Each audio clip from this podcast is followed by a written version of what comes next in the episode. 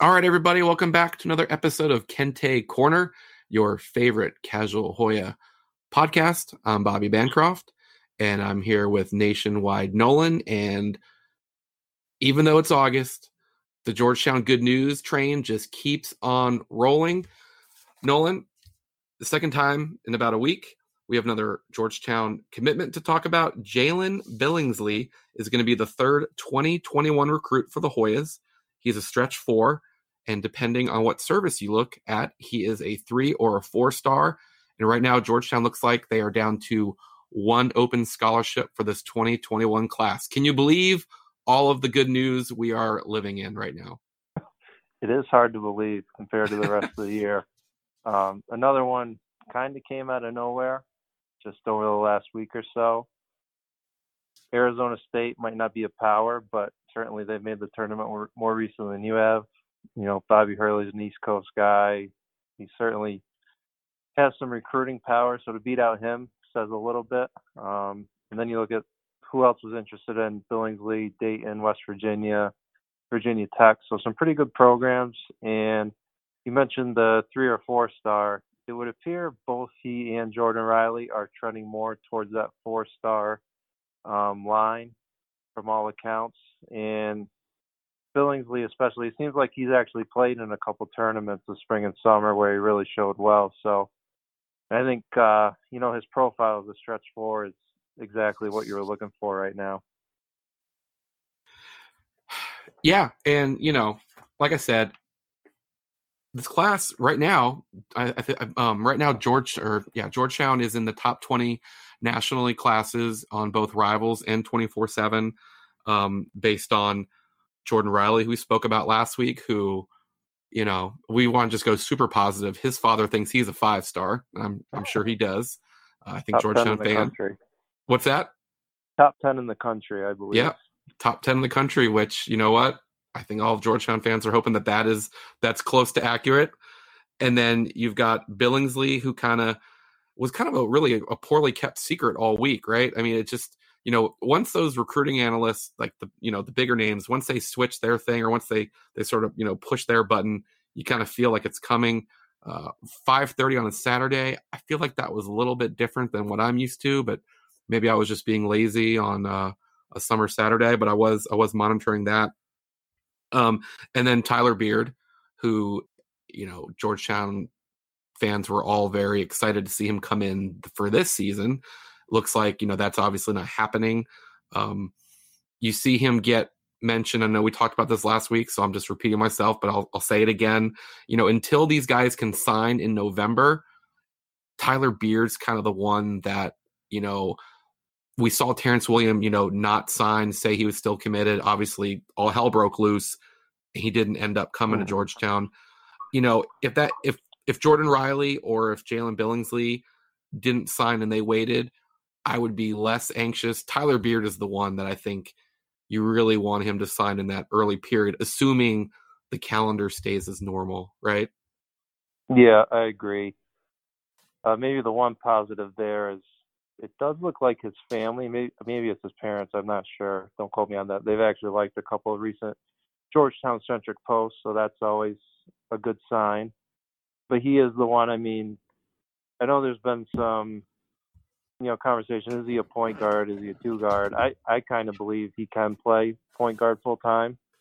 And when you kind of stack him on top of Dante Harris coming in the year ahead of him, I think that takes care of that issue uh, for the twenty twenty-one cycle. So now if you can secure those three guys, kind of leaves you the opportunity to go big game hunting, whether that's trying to lock down Mutombo or making that push for Mohammed on the wing.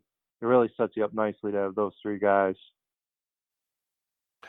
Yeah. So um, B- Brian Snow, one of the national guys for twenty-four seven. L- let me just read a couple of the quotes from his, from his article yesterday. You know, Billingsley, obviously proximity was a big deal. I think if you're a Georgetown fan, you felt pretty good.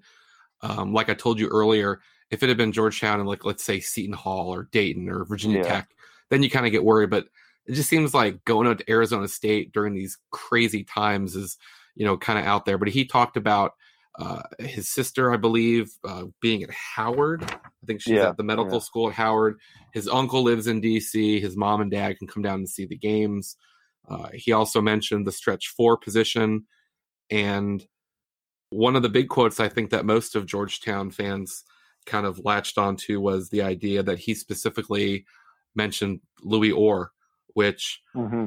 you know, the Georgetown, and I know you and I have probably tweeted some things, you know, not specifically about assistants yeah. by name, because that's kind of, you're going after somebody's job, but just the idea like, look, you know, Pat can't do all the recruiting, like, you mm-hmm. know, these assistants have to come through. So it is nice when the kids mentioned which assistant, because, you know, you, you, you try and tell people, like, a lot of these players, you know, kids, student athletes, whatever you want to call them, you know, they fall in love with the coaches. That's why they end up going yeah. places. And, um, you know, they said that they made him really feel at home, which I think is a really good quote when you consider on the way out, McClung, and I'm not saying his name to get hits, but, you know, McClung's comments on the way out, like, I didn't feel like it was family, or I don't have the exact quote memorized, but it was something like that, you know? So I think that's a pretty mm-hmm. good thing to, to to see, because when you think Georgetown, that's all you think of is family and, you know, yeah. you know, being all together, right? Yeah, definitely. And that's, it's certainly a selling point for them right now. Um, in the middle of the pandemic, uh, everything that's going on in the world, I mean, that's, it is something you can sell. Certainly having family members nearby is helpful as well. Um, and I do wonder now with Ewing, I mean, he can't be on the road. None of the coaches can. So I wonder how much he's closing on these kids, because I think by all accounts, he is your best recruiter. Yes. And if he has nothing to do during the daytime except recruit these kids, I think you're actually benefiting from this pandemic right now compared to him. You know, we saw past recruiting cycles, maybe stretching himself too thin. You know, he might fall in love with the five-star prospect, whether it was Isaiah Stewart, Cole Anthony. Um, but now, you know, Louis Orr brings a kid to him, sees him, says, all right, we're going to go after him. And perhaps all the downtime right now is, is really working to their favor. I mean, it absolutely seems like it would. I mean, this definitely would be the time. I know when I used to do a lot more recruiting stuff and I'd been to some of those those tournaments like Peach Jam, you know, after those tournaments end, a lot of times kids pop, right? So this is kind mm. of that time. Um, you did mention that that Billingsley has been playing. One of the tweets I saw that you that you posted, I don't know how much you've watched of him, but you you had mentioned that his you weren't concerned about his three-point percentage because you liked his shot. Can can you, can yeah. you talk, give me? Can you kind of talk about that for a second? Yeah, I don't think during the high school season he shot it percentage-wise all that well. I think I saw thirty-two, thirty-three percent. But to me, mechanically, the form on his shot looks like something that'll translate to somebody in college who junior, senior year, you're looking at a stretch four who's making, I don't know, thirty-six to thirty-eight percent of those, which is plenty good enough. Um, That's about what uh, what uh, Pickett does. Yeah, yeah. So I think you just look at him. He's fluid. Seems to be a good passer, has a good feel for the game. I think you put him in a college strength program that's going to, you know, lead to some improvement and just more reps on his jump shot. I believe at Lutheran East, where he plays high school ball, he's pretty much their big man. Um, so I think a lot of the time he just gets stuck inside a little more than probably he would like. So I think, I mean, there's a clear defined role coming into Georgetown, especially with the centers they have. I think he fits nicely. I think this was an area of need to get a skilled four-man who can play off of a Wahab um, or that type of prototype center. And I think he just brings a little more skill, kind of that Jamari Sibley has shown so far. So, you know, if you project forward, gets in better shape, plays a little more effort, which I think are two things especially Ewing will improve on. Um, you hear the kids who have come through Ewing's program so far, all they do is mention how tough the conditioning is, and you know his kids are going to play hard. So if you get those two things out of him, I, I really think you have a chance to have a pretty good player. So let's just assume, and I know that this is uh, the Super Positive podcast, which they've all been recently. Um, I, I'm not super high on there being a season this year, but let's just let's just say that there is, okay? Mm-hmm. And so the guys that exhaust their eligibility are Pickett, Blair, um, Harris, and Bile. I forget if I'm saying that wrong or not. I apologize if I am. Um, so Pickett's a stretch four, Blair's a two guard, Harris a point guard, Bile I, I, I guess is another power forward. Is that what, what yeah, we think he yeah. is? Slide him into the four. Okay, so basically, so you got Riley filling Blair's spot, uh, Tyler Beard filling Harris's spot, you got Billingsley filling Pickett's spot. So you're down to like that one last spot. You know, obviously things have have a way of working themselves out.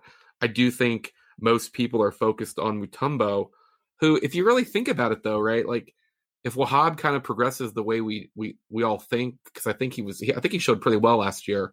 Yeah. So he'd be a junior when Mutombo's coming in. You know, I don't think either of them is a stretch four. No.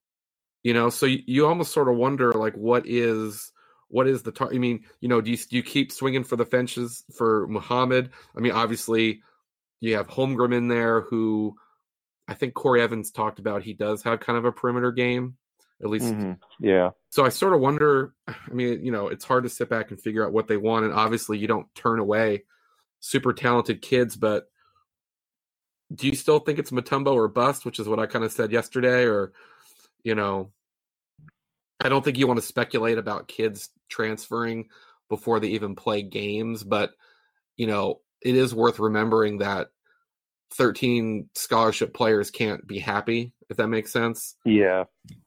You know, I, I, I would think it's a very real possibility that another scholarship opens up, but yeah, I think it still is Mutombo, just because if you Mutombo. push for him, yeah, it, it just feels like, okay, there's a pathway for you here. You know, you work behind Wahab for two years, then you take over. Now we have other parts you'll come in with as a freshman. You don't have to be our savior. Um, and if you look at, I said on Twitter the other day, you know, Florida State took two centers this past week. And I said, look, if Florida State was in the lead and that knocked them out now, like, he's not coming to Georgetown regardless. But oh, God, yes. You know, oh, yeah, yeah. yeah. Georgetown's not going to back in to Mutombo no, because no. Leonard Hamilton took too many centers. Yeah. But in fairness to that train of thought, I mean, you have to assume Florida State is out now, so maybe it's possible Leonard Hamilton found out, like, hey, yeah, he's he's going to Georgetown. Um, because I would assume Leonard Hamilton would rather have a top one hundred kid coming in as a freshman. I, I think they took a junior college kid. So yeah, I think maybe he did like a he, one-year college. Yeah. Yeah, so if you want to read the tea leaves there, maybe there's something there. But, I mean, the good thing about having the three kids in the fold now is you can invest all your time in, you know, your top targets, whether that is Mutombo, Holmgren, Baldwin, Muhammad. You know, take a swing for the fences and see what happens. But it also gives you a leg up on trying to recruit the twenty twenty-two class. So, I mean, getting these kids in early, if you like them and you think they're a fit, it's only a positive. So, of the recruits not named Ryan Mutombo, who everybody would love to be a Hoya and be part of that family, like literally the family, um, which one of those kids do you think would be like the biggest, you know, oh my God, they got him? I mean, you know, I think everyone's predicting Baldwin goes to Duke, but Georgetown did make his final five or six or whatever it is. And, you know, you have Holmgren, you have Muhammad. Um, I think probably Muhammad would be the one, right? Because I think he he stands as the most realistic one right yeah. now. Yeah. Yeah. As mm. far as, as far as what, what Riley said last week, it doesn't make a whole lot of sense. Is it, I think you pronounce it Ma- Malachi Smith. Yeah. That doesn't make a whole lot of sense unless we go back to what we were just talking about with, you know, Beard, right? Yeah, if if Beard's in the fold, I don't really see point guard being a pressing need for, for this recruiting class. No, but, you know, I would say, you know, I think I'm I'm probably, you know, if someone wanted to be somebody wanted to waste their time, look through my tweets, you're going to find a lot of crap. But I think at one point I talked about the idea that Ryan Mutombo would be the perfect start to this class. Mm-hmm. And now it's the exact opposite. They've yeah. Ewing and Orr and the staff have found a way to put together a top twenty class without Ryan Mutombo. And I think some of the worry that was out there was that Ryan didn't want to be, you know, the savior, or, you know, he's not, he's not like a top ten talent that, you know, his, his game isn't sort of like that. But now they can go to him and be like, look, Ryan, we love you. We want you. And look, mm-hmm. we have a really good class. Like, you're going to make it, like, you know, top fifteen, right? Yeah. I mean, yeah, the pitch is there for him. Obviously, the family connection. You would think, uh, by all accounts, Patrick and Kente are pretty strong uh, relationship still. So, yeah. I mean, there's a reality where maybe he just wants to stay home and go to Georgia Tech, and you couldn't fault him for that. I mean, if he doesn't want to go to Georgetown, there's, you can certainly understand his point of view, um, not wanting to commit to that, try to follow that legacy. But, you know, the opportunity's there. You have a strong pitch to make now. So it just seems like that's, you know, it's not a layup for the staff. You have to, the oh, kid no. wants to, the kid wants to have it, but it just seems like a logical fit now, more than it certainly did two weeks ago. Yeah. Yeah. I mean, yeah, I, I said two months ago, but yeah, you're right. It's, it's an even better fit than it was two weeks ago. Um, and for me, for for Ryan, and maybe it's just sort of how I think, but whenever I hear like someone's interested in Stanford, that just seems really interesting to me. Um, yeah, it's it's a tough one to turn down. You know, it, it just and you know they actually landed they got, they landed one of, one of the top recruits for you know this season, assuming there is one. Oh yeah, yeah, they've recruited well. Yeah, so Georgia Tech, I, I always feel like staying at home can be difficult. And speaking of that, you know, obviously everyone harps on, you know, the assistants, recruiting locally, all that stuff. And they're going to, Georgia has a chance to put together a really good, a really good class. I think, I think Muhammad is local. He's just not playing his high school local, right? Yeah. Yeah. I think that's accurate. So, and if you saw in the last couple of weeks, I know, I know that you pay attention to all this stuff, you know, they've offered, I mean, I think they offered a, a rising freshman, I want to say from, I think, from Saint John's where uh, Chris yeah, Wright went. That's right. Yeah. So it looks like to me, and I, I think they offered another kid, like that's going to be a sophomore. Um, I think the strategy is, and it makes total sense to me. Look, they're not getting the local kids for whatever reason it is. You know, people want to blame uh, Wahid, you know, whether or not that's fair or not. That's, I think that's, that, that's where everyone's sort of been as far as mm-hmm. what they think. And, you know, Chris and Austin, when they were on like a month or two ago, talked about how they think they failed everybody by not going pro. So maybe it might just be a thing where like, look, you know what, obviously the local talent's incredible, but like Georgetown's still a big brand name. It's a great university. We're going to have to recruit outside of the D M V, you know, get, you know, have some success on the court, maybe get a kid or two in the pros and work on those really young kids, which is kind of what they're doing. And that seems like a great strategy to me. Yeah, I I do think the on-court success is what's going to turn the tide locally. You look at kids like Chris Chris and Austin. Um, Austin was a little bit ahead. He, I think, was summer oh five he committed. So he, I mean, he believed in Brodus and the whole revamping. But you need that on-court success. It's what got you um, a kid like Chris, who was committed elsewhere, backed off, and then Georgetown is – you know, in contention again, and he looks at it like, okay, I'll go there. Yeah. You need to give them a reason to stay home, because if you have the top kids at the Matha, Saint John's, uh, just that whole conference, the A C C is going to come around, uh, the other biggie schools, Villanova. So you need something to sell them besides, hey, we're, we're the hometown team. You need to be competing with those schools. Yeah. And the rising freshman that they, Do you do you remember his name? No, I don't. Yeah, I I should have this if I'm going to talk about it. But anyway, this is more of just a conceptual thing. I remember when they offered Marcus Derrickson was a rising freshman, and I remember mm-hmm. at that time writing something. I don't even know for what outlet it was, but it was like the only the second player since you know J T three had been there that they had offered that early, and the the, the first one was Austin Freeman. Yeah. So. They have a pretty good, you know, the program, obviously J T three is not there anymore. It's Ewing and his staff, but they have a pretty good track record if they offer someone that young, which seems crazy to me. Right. But mm. when you, when you know, you know, yeah, and kids from the local kids, if you know, if they're top of their class, eighth, ninth grade, they're they're probably a safe bet. They are, which which is why everybody wants those local kids yeah. to show up. Um, so, yeah.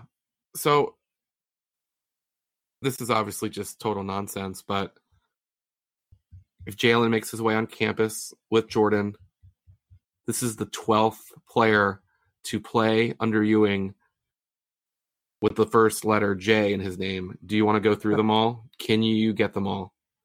Uh, well, we'll have two Jalens, right? Jalen Harris and now Billingsley. Yeah. Spelt, spelt differently. Of course. Uh, let's see. We have Josh and James. Uh, are these kids who just played under him or he's recruited? Just played under him and he's okay, recruited. So yeah, so he doesn't Jesse. get credit for recruiting all of them. Jesse. Yep. Uh, does Jaden Robinson count? He does. Okay. Uh, yeah, you're going to have to help me out. So we got Jonathan Mulmore. Okay. You somehow did mention Jagan Mosley, but that's okay. Jamarco and Javon. And then Jamari Sibley. And the crazy thing is, like, and obviously that's just that's just silly, but you know, when you write about them all the time, you're like, man, they, they just they're just rolling in the J's. You know, it's just it's just sort of unbelievable. And none of them have the. I mean, obviously there there's there's two Jalens now, but they're spelled differently. It's not like they've got, you know, they've they've picked up like five Jameses in the last five years. Yeah, there's some variety. It's really, it's really, it's really impressive. I know everybody was really, really thrilled with that observation. I, I make it all the time, and I don't really get a lot of responses. So if you're listening to this, you had to hear it. I apologize. Um, we we had we had some pretty good Twitter questions. Um, let me try and take them in this order. I think we talked on it for a second. This is from this guy's got a Boise State uh, avatar, and he actually tweets at me a decent amount, which. Boise State and Georgetown. That's interesting, but okay, let's, let's go ahead and take it. Can we give Louis Orr some love? He delivered with Riley and Billingsley, um, and then rank who should get the last open spot, which I think we kind of went through. But yeah, the Louis Orr love. Do we need to title this podcast? Uh, Hoyas, Land, Billingsley. Thank you, Orr. I think so. Um, he's. I mean, you have to figure his, his list of contacts run pretty deep. Obviously, his, his time Bowling Green was a big part of this, being familiar, um, state of Ohio. Yeah. But for him and Riley, I mean, back-to-back weeks, it's huge. He's somebody I've certainly been skeptical about not having on the staff. I think he, as a hire, was a good hire.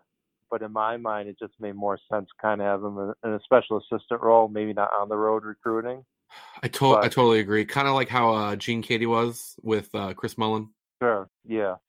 Um, but wait, was was it was Katie like that for Lavin or Mullen? Oh yeah, I, I think Lavin because Lavin had the Purdue. Uh, yeah, yeah, yeah, yeah. But yeah, to me that always made more sense when that hire was announced. Uh, but credit to him. I mean, you get two top one fifty recruits in the class. You are. You know, when you're supposed to be probably the third-ranked recruiter out of the three, you're you're more than pulling your own weight. Yeah, I think absolutely. I think, and this probably goes a lot to, we can only sort of see what happens and try and try and connect dots, read tea leaves, just like you talked about um, with Florida State, all of a sudden loading up on centers.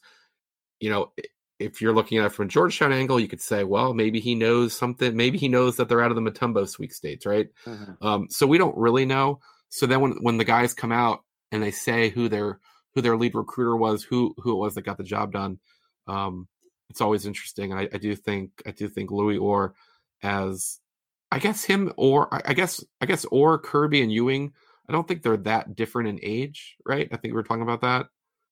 Yeah, it's I think Orr is in his sixties now, and obviously Ewing is approaching that, and I think Kirby's right around that. That's yeah. So too.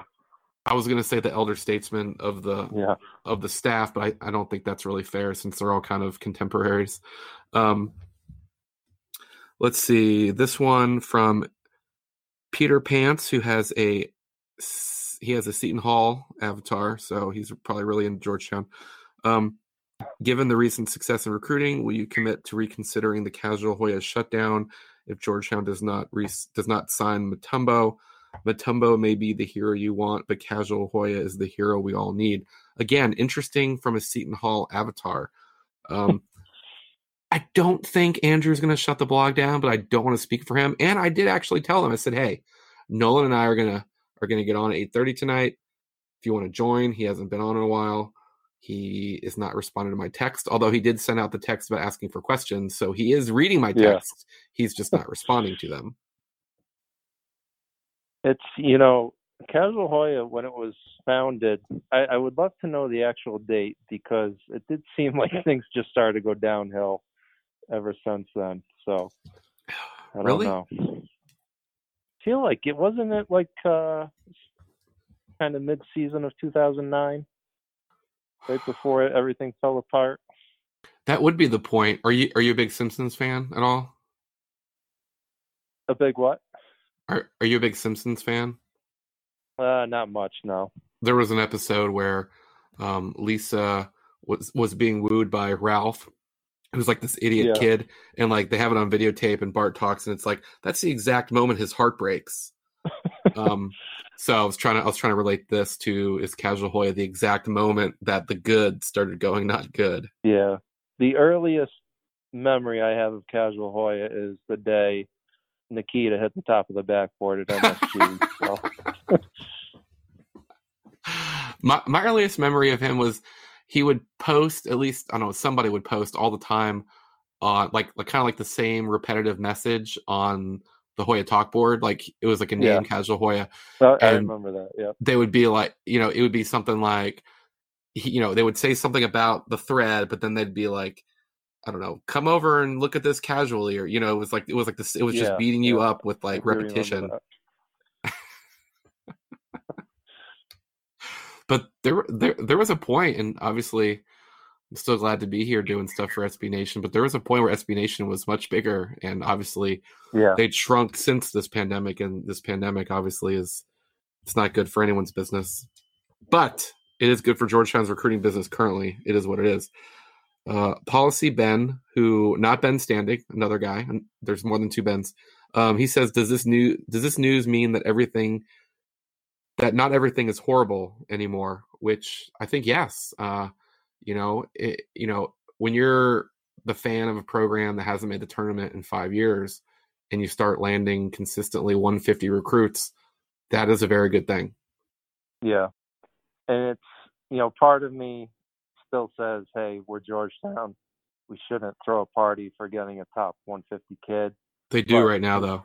Yeah, considering how the last few years have gone, especially the way this year kind of unraveled, to be where they're at right now, uh, this offseason, certainly an accomplishment. And a reason for optimism would especially be what happens if Ewing starts to win some games and makes a tournament. Um, how much this is recruiting. You know, get a boost in that regard. So you can just keep grinding, start to win some games. This year might not go great if we have a season, but you can certainly see in the future, establish your culture, win some games. This, you know, this thing could still take off. I think everybody, obviously, if you're listening to this, that is what you want. There's no question about that. Um, this one's from Coach Rome. He says, with a full team this year, how much pressing do you see us running on defense? That's the first part of his question.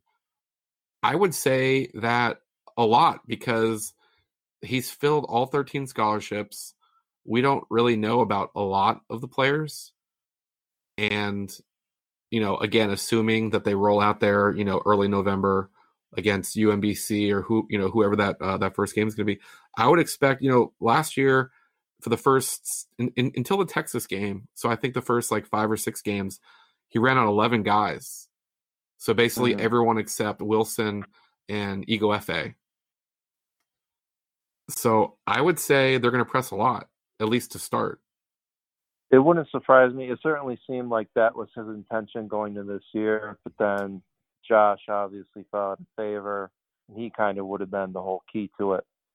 So defensively, I would just like them to mix things up, whether that's press or I, I just don't want the same old, because it's been vanilla and it just has not been good. So I, and even if they went in the other extreme and said, hey, we're going to be passive, we're going to drop every time in ball screen coverage, we're going to let people beat us, just not give up easy baskets, I'd be okay with that. And if he decides, hey, I'm going to go ten deep, I'm going to press, we got to create some turnovers, get some easy baskets, and we'll live with the risk reward of that, that would be fine too. I would just like to see them mix it up a little bit. I think too, when you hear about how hard practice is and how much the conditioning is, I know we've heard Jagan talk about it, probably some of the other guys as well. Um, I think McClung talked about it last season during during the season, or maybe in the in the beginning of the season. You don't go that hard like that if you don't intend to try and push the pace, and not just on offense, right? Sure. I do think there's a broader college basketball thing that's gone on where you just don't see teams press as much anymore, just because there's more skill on the floor. Teams play smaller.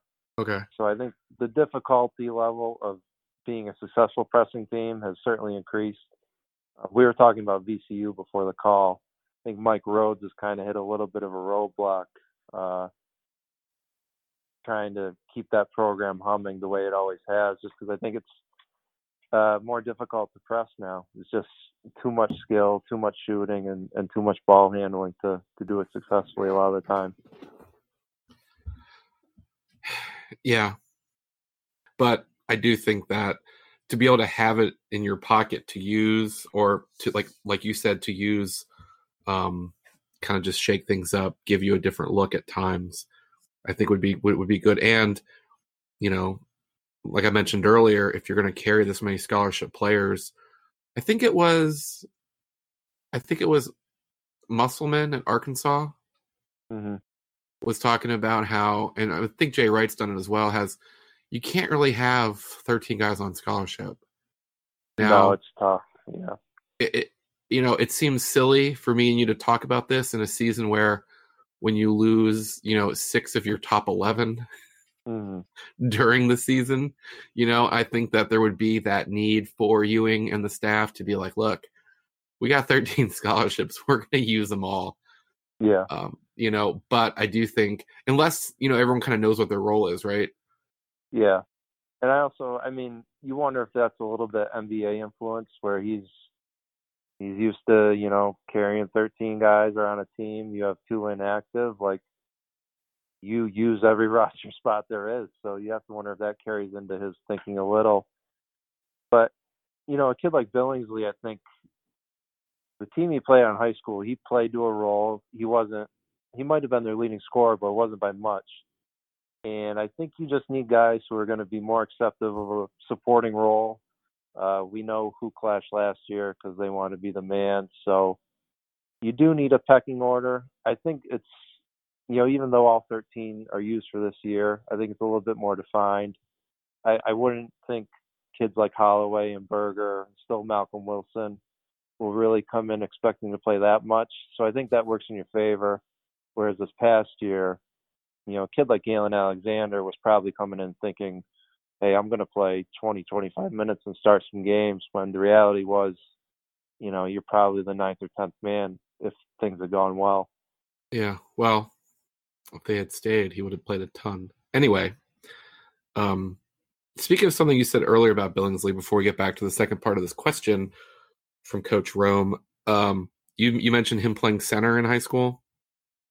I think for the majority he did, yeah. It reminds me of the first time I went out to see Dewan Summers. They played in a doubleheader. I think he was at a school. Oh, man. What was it? Was it?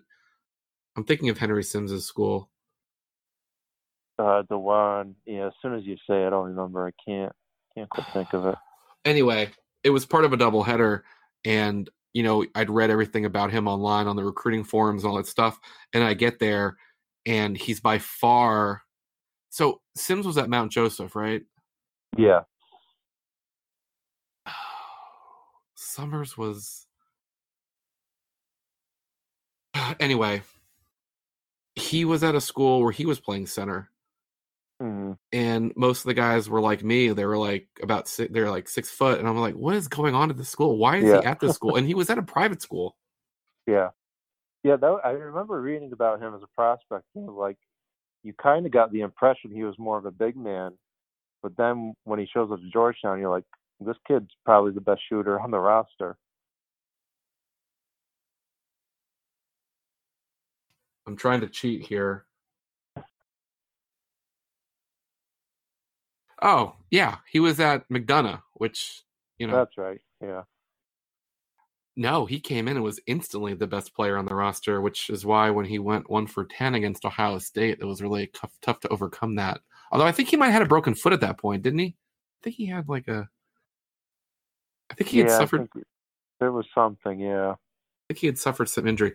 Um, okay, so Coach Rome also talked about, could Pickett's outlook for the season be something similar to Henry Sims for his senior year? And what I would say to that is, I kind of get the question. Basically, he's asking, could he have a breakout season? But make no mistake, J- uh, Jamarco Pickett has had a far better first three years than Henry Sims oh, did. Not even close. Yeah. So based on so basically, Sims scored. I, I looked it up before this. He scored like almost seventy percent of his points, like his his career points at Georgetown came in his senior year. Jamarco's on pace to, you know, probably finish his career scoring about, he's at like eight hundred points right now. You know, if they play a thirty-five game season, thirty game season, whatever it is, he's going to end up with, you know, call it twelve hundred, call it thirty, you know, something like that. Um, so I think for Sims to make that, or for, I'm sorry, for um, Pickett to make that leap, and Sims was a third team All Big East. I don't think they have third team anymore because the conference is smaller, but basically the equivalent maybe would be being on the second team. Um, I think for Pickett to make that kind of leap where he has a much better senior year than the rest of his career, I think you're talking someone that scores like sixteen to eighteen, maybe shoots about yeah. like forty percent from three. And last year was his best rebounding season where he was about six. I don't know if that, that seems like maybe that's about as many boards as he gets. Maybe he can get up close mm. to eight. But I think he'd have to have a season like that, right, to kind of, uh, relatively speaking, uh, match kind of the leap Henry had. Yeah, and Henry that last year, he really took ownership of the offense. I mean, oh, yeah. System. I mean, everything ran through him by the, the by the end of that season. It was impressive to watch. I think Jamarco, you're going to have to get a little bit similar um, kind of output from him where he just takes ownership of things, where the offense is going to have to go through him um, quite a bit of the time. He's got to cut out the turnovers. The ball handling has to improve. The one thing I think we talked about on the podcast back in the spring when we still had a season was how much his jump shot started to improve towards the end of the year.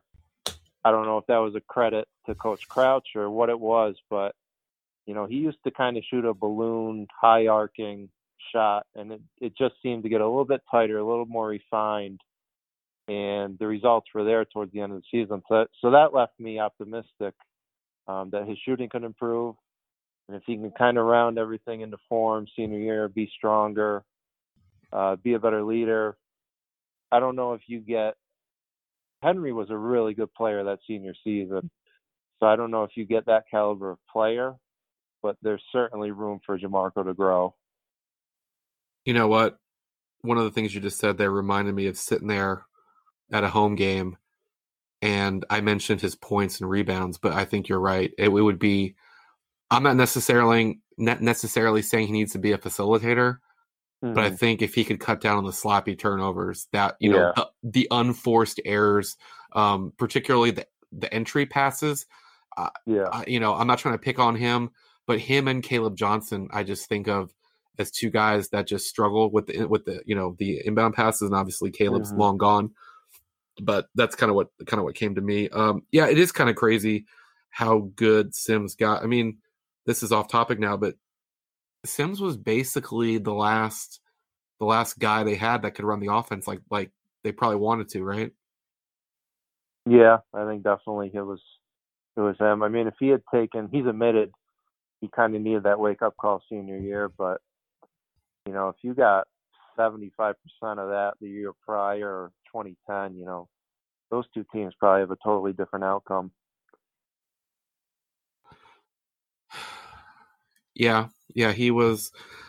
I think I think Josh Smith had the passing. I'm just I'm just trying to think of, of, of the question I just asked. I think Josh Smith had the passing. Obviously, if he doesn't get, you know, if he doesn't get in academic problems or whatever, they don't miss that twenty fourteen tournament that they almost made anyway.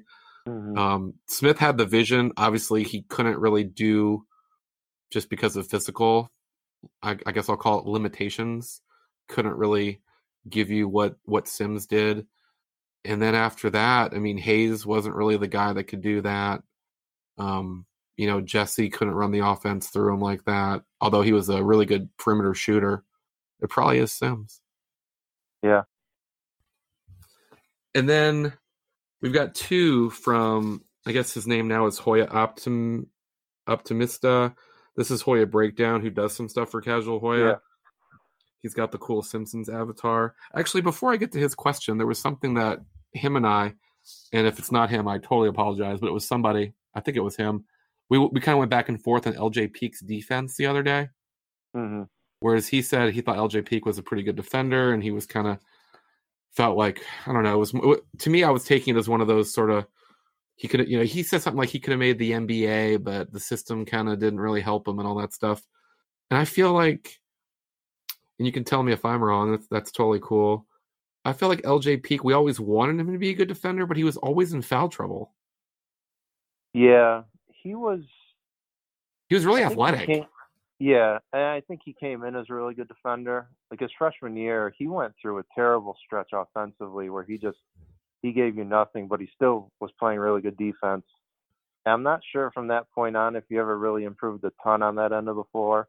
Offensively, he obviously did. Um, I think he is a kid who would have benefited from playing a different system, just how athletic he was and how good he was in transition. They never really got a chance to show. Um, yeah. Yeah, N B A, I think, was always just going to be a little bit out of reach for him. Obviously, he's made a push. I think he had summer league invites and everything the past couple of years. But he's, you know, he's just a fringe N B A prospect. Would have been a heck of a college player his senior year, but we didn't get that.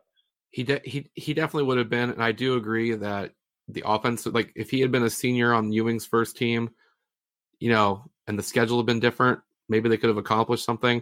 But I guess mm-hmm. what I was trying to get at, and I didn't get into a full blown argument because I definitely like this guy on Twitter. He's cool. Um, I don't think the system defensively was holding him back. I think he just, when you're always in foul trouble, you kind of have to like, you know, reset as a player. Like, you know, what am I doing? I mean, I felt like I asked J T three that question a million times. You know, how do you, because I, th- I think at one point, I have to look back, I can't remember the game, but I think at one point he benched him and brought him off the bench. Like he was trying to figure out a way because mm. you always had Peak with two fouls before halftime. And it's like, what do you, what the hell do you do now? You know? Yeah. I would love to know J T three's thoughts now about how much he thinks, you know, rule changes and emphasis on the perimeter kind of altered his coaching career. I, I'd be interested if he ever got a chance to give him some true serum to to get that answer. It would be great to know that, and that, I think that's kind of why I always rooted for him to get another job. You know, mm-hmm. um, I think he's a very specific place. Like I figure, insti- like you know, even for Power Fives that are like George, well, you know, Georgetown's not a Power Five, no football, but you know what I mean. Like, and I figured yeah, like Vanderbilt would have been one. Yeah, Vanderbilt, Wake Forest, Boston College, mm-hmm. you know, sort of places like that. Um, then you you know you, you look out at the at the W C C and like a year or two ago, like all their coaches were kind of like, wow, this is a pretty good coaching league. Yeah, you know, no, somebody and, with his resume. I mean, if he wants into coaching again, there should be a school giving him a job because. Final Four, Sweet sixteen, what, three Big East titles, like... Guys in the pros. Yeah. Yeah, you would think a job would be there if he wants it. Yeah. The thing is, you know, he just kind of... The schools he coached at are the ones that make complete sense, right? Like, yeah.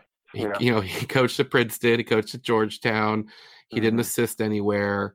Um, the route for, and now he's part of, you know, the Wizards, well, the Monumental Sports organization, which is yeah. not just the Wizards, but it's the Mystics and the Capitals and um, the G League and all that stuff. Sort of the route you see guys go like him, maybe like uh, Calvin Sampson. Of course, he was actually in trouble. J T three didn't get in trouble, mm-hmm. but you know, you spend like a year or two on an N B A bench. Yeah.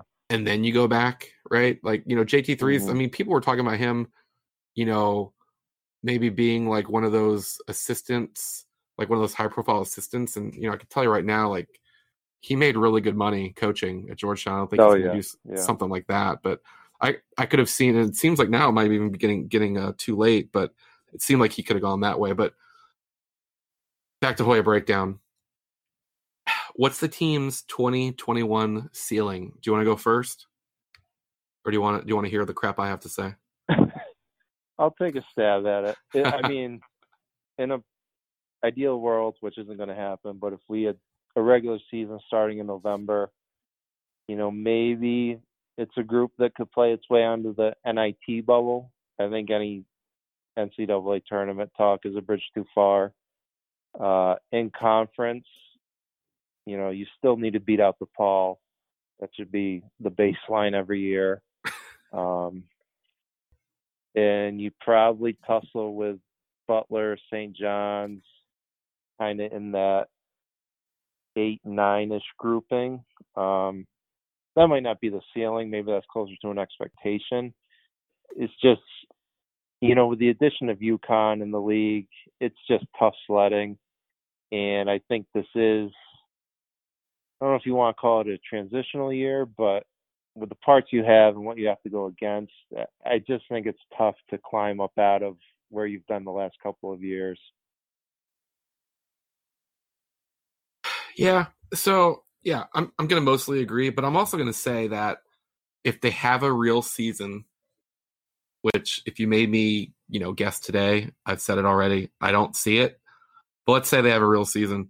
Because you're only bringing back basically three guys that played, mm-hmm. it's a pretty tough question. Like, you know, if you're only bringing back, so you're bringing back, you know, Blair and Pickett, who scored a ton of points. Wahab started, you know, most of the back half of last season. And then you saw enough from Ego F A to know, you know, that you don't have nothing, right? Like, like you, like I think no, you saw.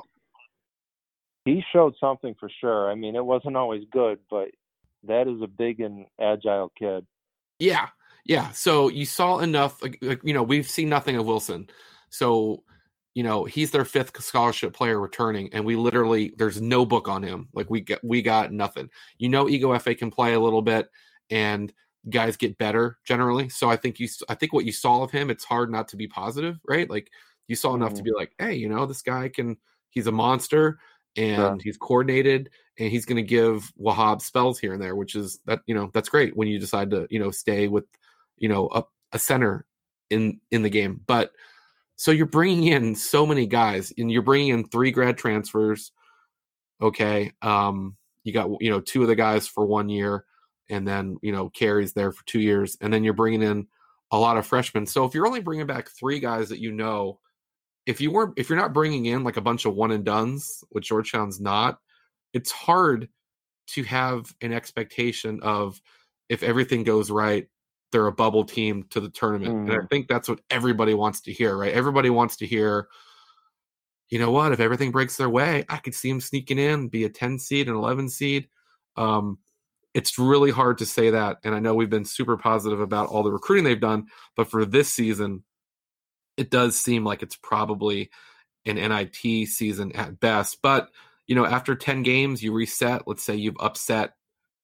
I mean, good God, let's let, let, let's say you win a game out there at the Wooden Classic. If that happens, you know, mm-hmm. like you beat U V A in some ridiculous rock fight where they only score fifty-two and you get fifty-eight just because, you know, whatever, um, you know, then you might have something. And that, that's what's kind of weird for Georgetown. Like when you look, when you look back, since two thousand, let's let's just that's kind of an easy way to stop. You look back to two thousand, it's rare. Now they haven't made the tournament every year since then, um, although they did have an eight tournament and ten year stretch under J T three at one point.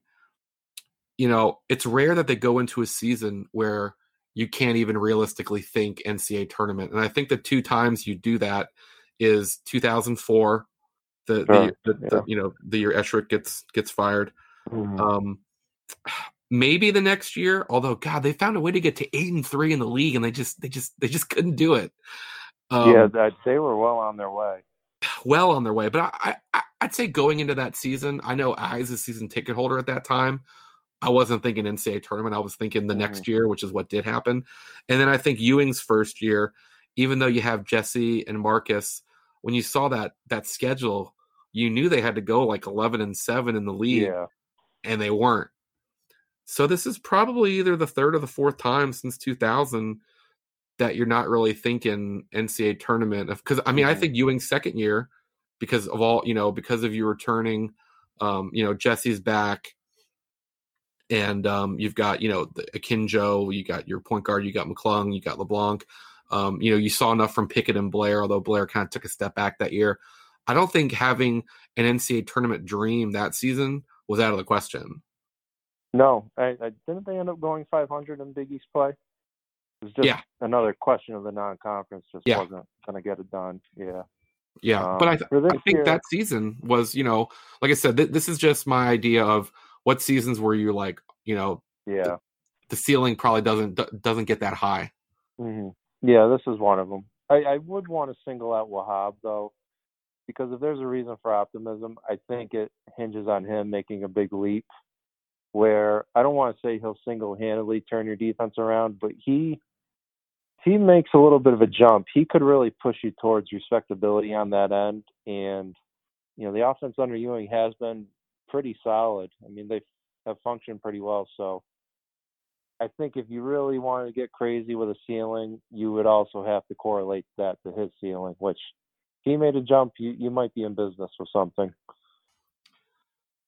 I mean, I think, you know, we talked earlier about the local recruiting, and maybe that's just me coming through, but I think if you, if you pointed to two things that just need to improve, it would be the, the the second one behind local recruiting would absolutely be the team defense, which has kind of stunk for five years over yeah. over two coaches, right? Um, you know, after that two thousand fifteen, all all those kids left. The defense has just taken a complete a complete nosedive, um, and it's it's you know a lot of there's been a lot of players over that period. It's hard to single out one specific thing. I think a lot of people wanted to point to Jesse. I think I. I personally, I, I've had a problem with each center really since since Mikhail Hopkins graduated. Yeah, um, I think you go right through the trio: Jesse to Hayes to to Omir last year. The defense at that spot, and there's some scheme issues I I'm not really in favor of, but I think just you know that's what you you do not expect that out of Georgetown, that your center position will be the weak link weak link on your on your defensive side. Yeah, and I think that's where the Wahab um, optimism, you know, you, you could you could definitely see it. And he's he's he's really efficient offensively. Like he's got those little yeah. those little hooks. Yeah, he he lived up to every expectation I had. Um, you know, and I'm still a person who thinks if you leave him in that Saint John's game uh, this year at M S G, you you win that. Oh man, yes, absolute flashbacks about that. I think that's. I think that's all we talked about.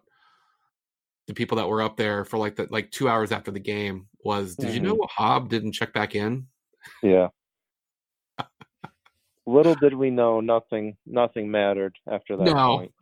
all, all. Well, it's crazy though because what that would have done at least is it would have given them a Big East tournament win, which yeah, I think unfortunately, just getting a win up there would be a big deal for this for this mm-hmm. for this group, and.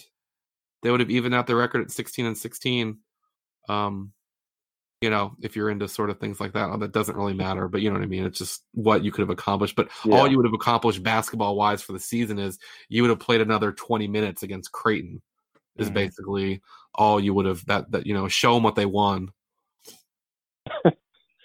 You know, it is insane that they took the floor that day and played twenty minutes, but they were wait. So I guess the Big East needed, their insurance policy for a pandemic needed New York City to declare like a national emergency or disaster or whatever. Okay. Yeah. And that's, that's what triggered their, their insurance policy. Mm. Yeah, we're just we're just a very litigious society. Yeah. um, do you think we're we're we're we're going to be back soon talking about the uh, the completion of the class, or is this something you think that they're kind of just going to like let kind of play out, and it might go with Mutombo unless someone big decides that they want to just sign up? I think the two kids you kind of focus on now, Mutombo and Mohammed, have Mutombo's indicated he's not making a decision anytime soon. And I get the sense, this is just me speculating, that Mohammed kind of has a recruitment that might drag out a little bit. Um, you know, there's been really no word on which way he's leaning or any timetable of decision. But to counter that, all these kids now are making their decision pretty much within the last couple of weeks. So I think uh, all bets are off really on timelines right now. It's crazy, too, that, you know, and one of the names we didn't even discuss, which I assume it's, I, I you know, I think once, I think L S U got in the mix, which usually kind of tells you where yeah. recruitment's sort of going, is uh, Brandon Murray. Yeah, once I saw the L S U thing, I kind of put that on the back burner. Yeah, that's usually not a, a race Georgetown's going to be a part of. No. Um, all right, well, thanks, everyone, for listening to another episode of Kente Corner. Find us on all the places you can get podcasts, particularly Apple and Spotify. Like, subscribe, leave a message. That would be great. Nolan, thanks again, as always, and hopefully we're back on soon talking about the next big addition to what could be, believe it or not, the top fifteen, top ten class. Yeah, let's hope so. Sounds good, Bobby. All right, man. I'll see you. Thanks. Thank you.